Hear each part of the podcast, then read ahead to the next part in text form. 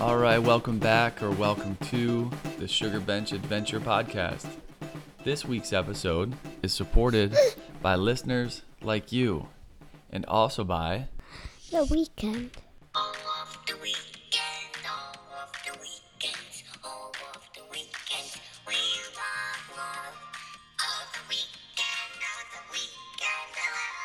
We love love. All the weekend, all the weekend, I love you the weekend. We hope everyone is safe and sound wherever you are.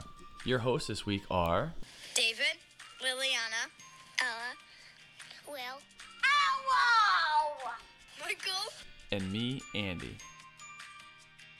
Today's story is called The Worm Trail.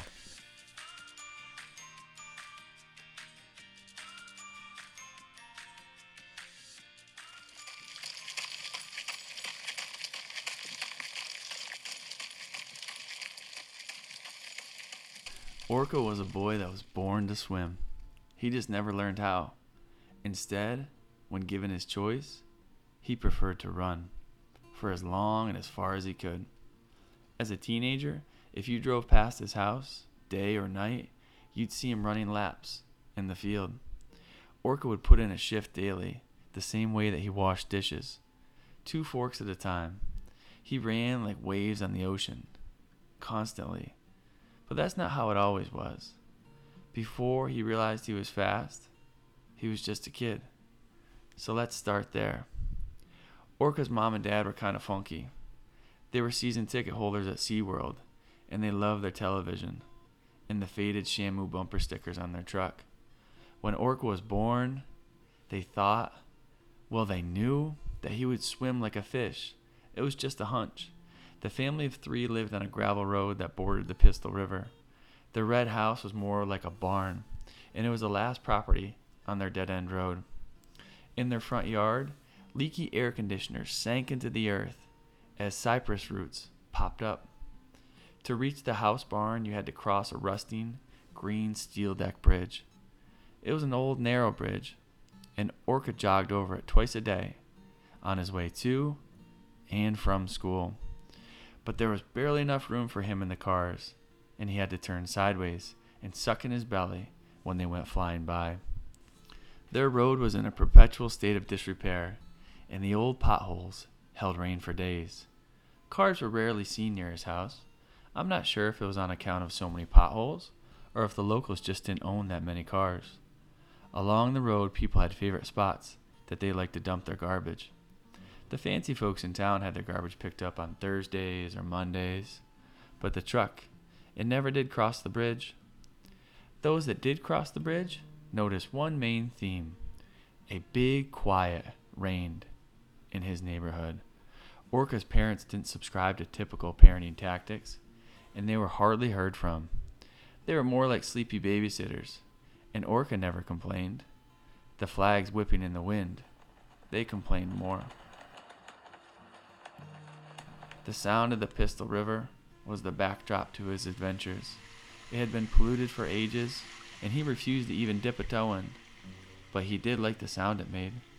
For Orca, life was sweeter than a Bartlett pear.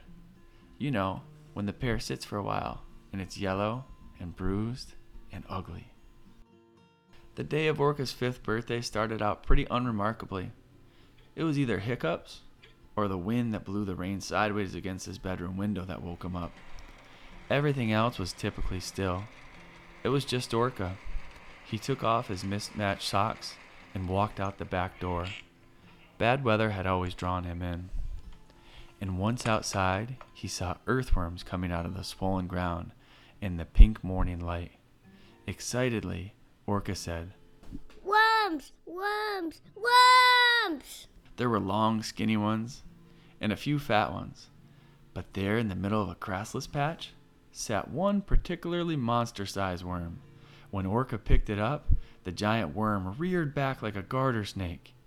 When its tail slapped against the back of Orca's hand, his grip slipped. Ah! The worm was free and moving quickly now. It turned left into a tall hayfield next to his house. The sides of the worm parted the grass slightly as it entered the field. Orca stood there gazing down at the edge of the field until the worm was gone. The next day, Orca returned to the spot where the worm had entered the field. He lay down on his belly and looked at the trail that it had, made. The grass had parted some more, and there in the trail Orca noticed tiny mouse footprints. The path had widened from the width of the mouse squeezing through. The next day, large rabbit prints stomped out all evidence of the worm and the mouse. It was a rabbit highway for a day until the fox showed up. With every visit, Orca noticed the tall grasses had surrendered more real estate until their heavy tops arched permanently outward away from the new path. Then, one day, the green meadow parted enough to entice a cow to venture through. Until now, the cows had typically taken a low trail straight to the neighbor's barn for milking. It was efficient and well worn, down to the bedrock in some places. But this new worm entrance, higher up the field and closer to Orca's house, caught the eye of one curious cow, and she took it. She was the boss cow, and the others followed. They took what the worm started and made it permanent. Looking out his window, Orca memorized the meandering line as it flowed through the pasture. He studied it, and then walked it, and then he ran it until it felt like home. From that day on, he ran the worm trail every day, without exception. At first, he ran it like a kid at an Easter egg hunt, all surges and spurts. Eventually, though, he could run it blindfolded. So let's talk about the trail. The trail starts high enough, but it quickly snakes down to the marshland where it's wet and full of skunk cabbage and cattails. Down in the swamp, the neighbors they'd cheer for him as they grilled their hot dogs during smoky barbecue afternoons. The trail then turns right through an old apple orchard. The living limbs make you duck, and the dead limbs underfoot, they work to trip you up. One day Orca got lost in the orchard amongst all those unruly limbs, and he cried to the neighbors for help. Orca said, I'm looking for a parent. The hot dog neighbor responded, You're looking for a parrot? Orca started to respond, but decided that finding his own way out would be a little quicker. Eventually, he found the trail. After passing through the orchard, the worm trail tips up toward the blackberry bramble. There, in his bare feet, Orca nimbly would make his way through, stopping to pull out thorns as he went. And finally, the trail loops back toward his house, but not before going over a large rock pile. The trail is long and treacherously beautiful, and Orca needed and loved it in equal parts.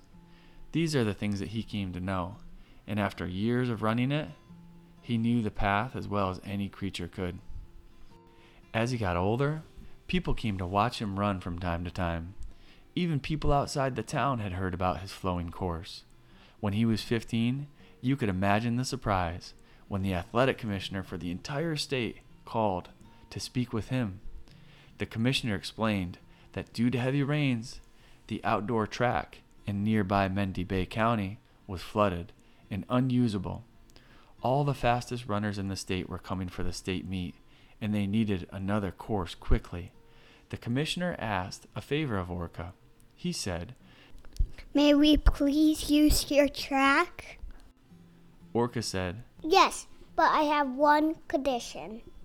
You need to let me race. Mr. Commissioner laughed, and he said, You'll be lucky to carry their water bottles. Orca replied, I'm not going for lucky. Please make sure I have a race number. See you in a week. Well, the week passed quickly, and race day started with a beautiful sunrise. The newspaper had written stories about the meet, and hordes of people arrived. People queued to cross the green steel bridge, and the locals were convinced that it would break. It did creak under the weight, but never broke. Orca's mom and dad turned off their TV and lifted the shades. They were puzzled as to why people parked up and down their gravel road. Finally, the racers got to their marks at the starting line. The starter's pistol was barely audible among the cheering crowd.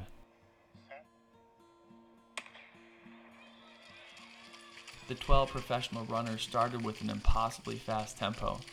And there, trailing at the back, was Orca, his race number flapping in the wind. Unfazed, he sauntered down the flowing trail toward the skunk cabbage lowlands.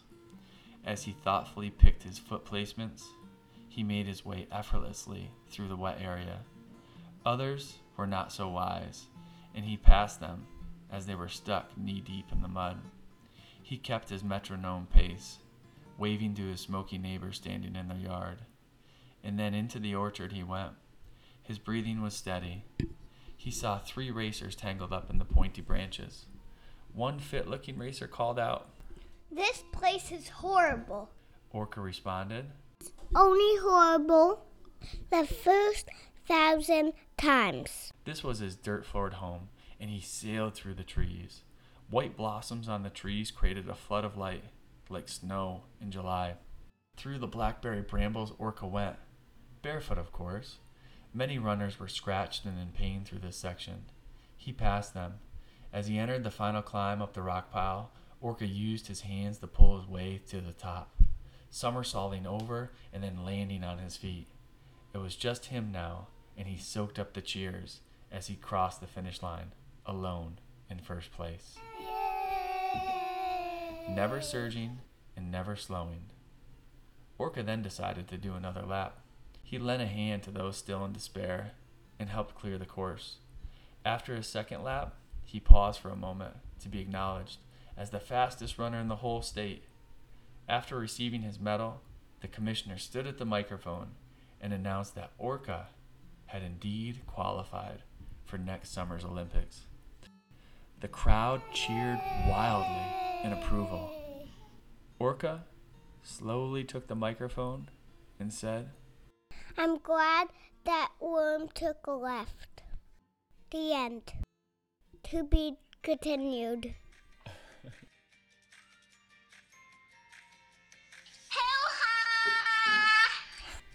Well, that's our show this week, folks. Thanks for joining us. Feel free to check us out um, on Instagram at the Sugarbench. Email any questions or comments to sugarbench at gmail.com. We hope everybody's doing well, and we'll see you all soon. Um, yeah, always try your best.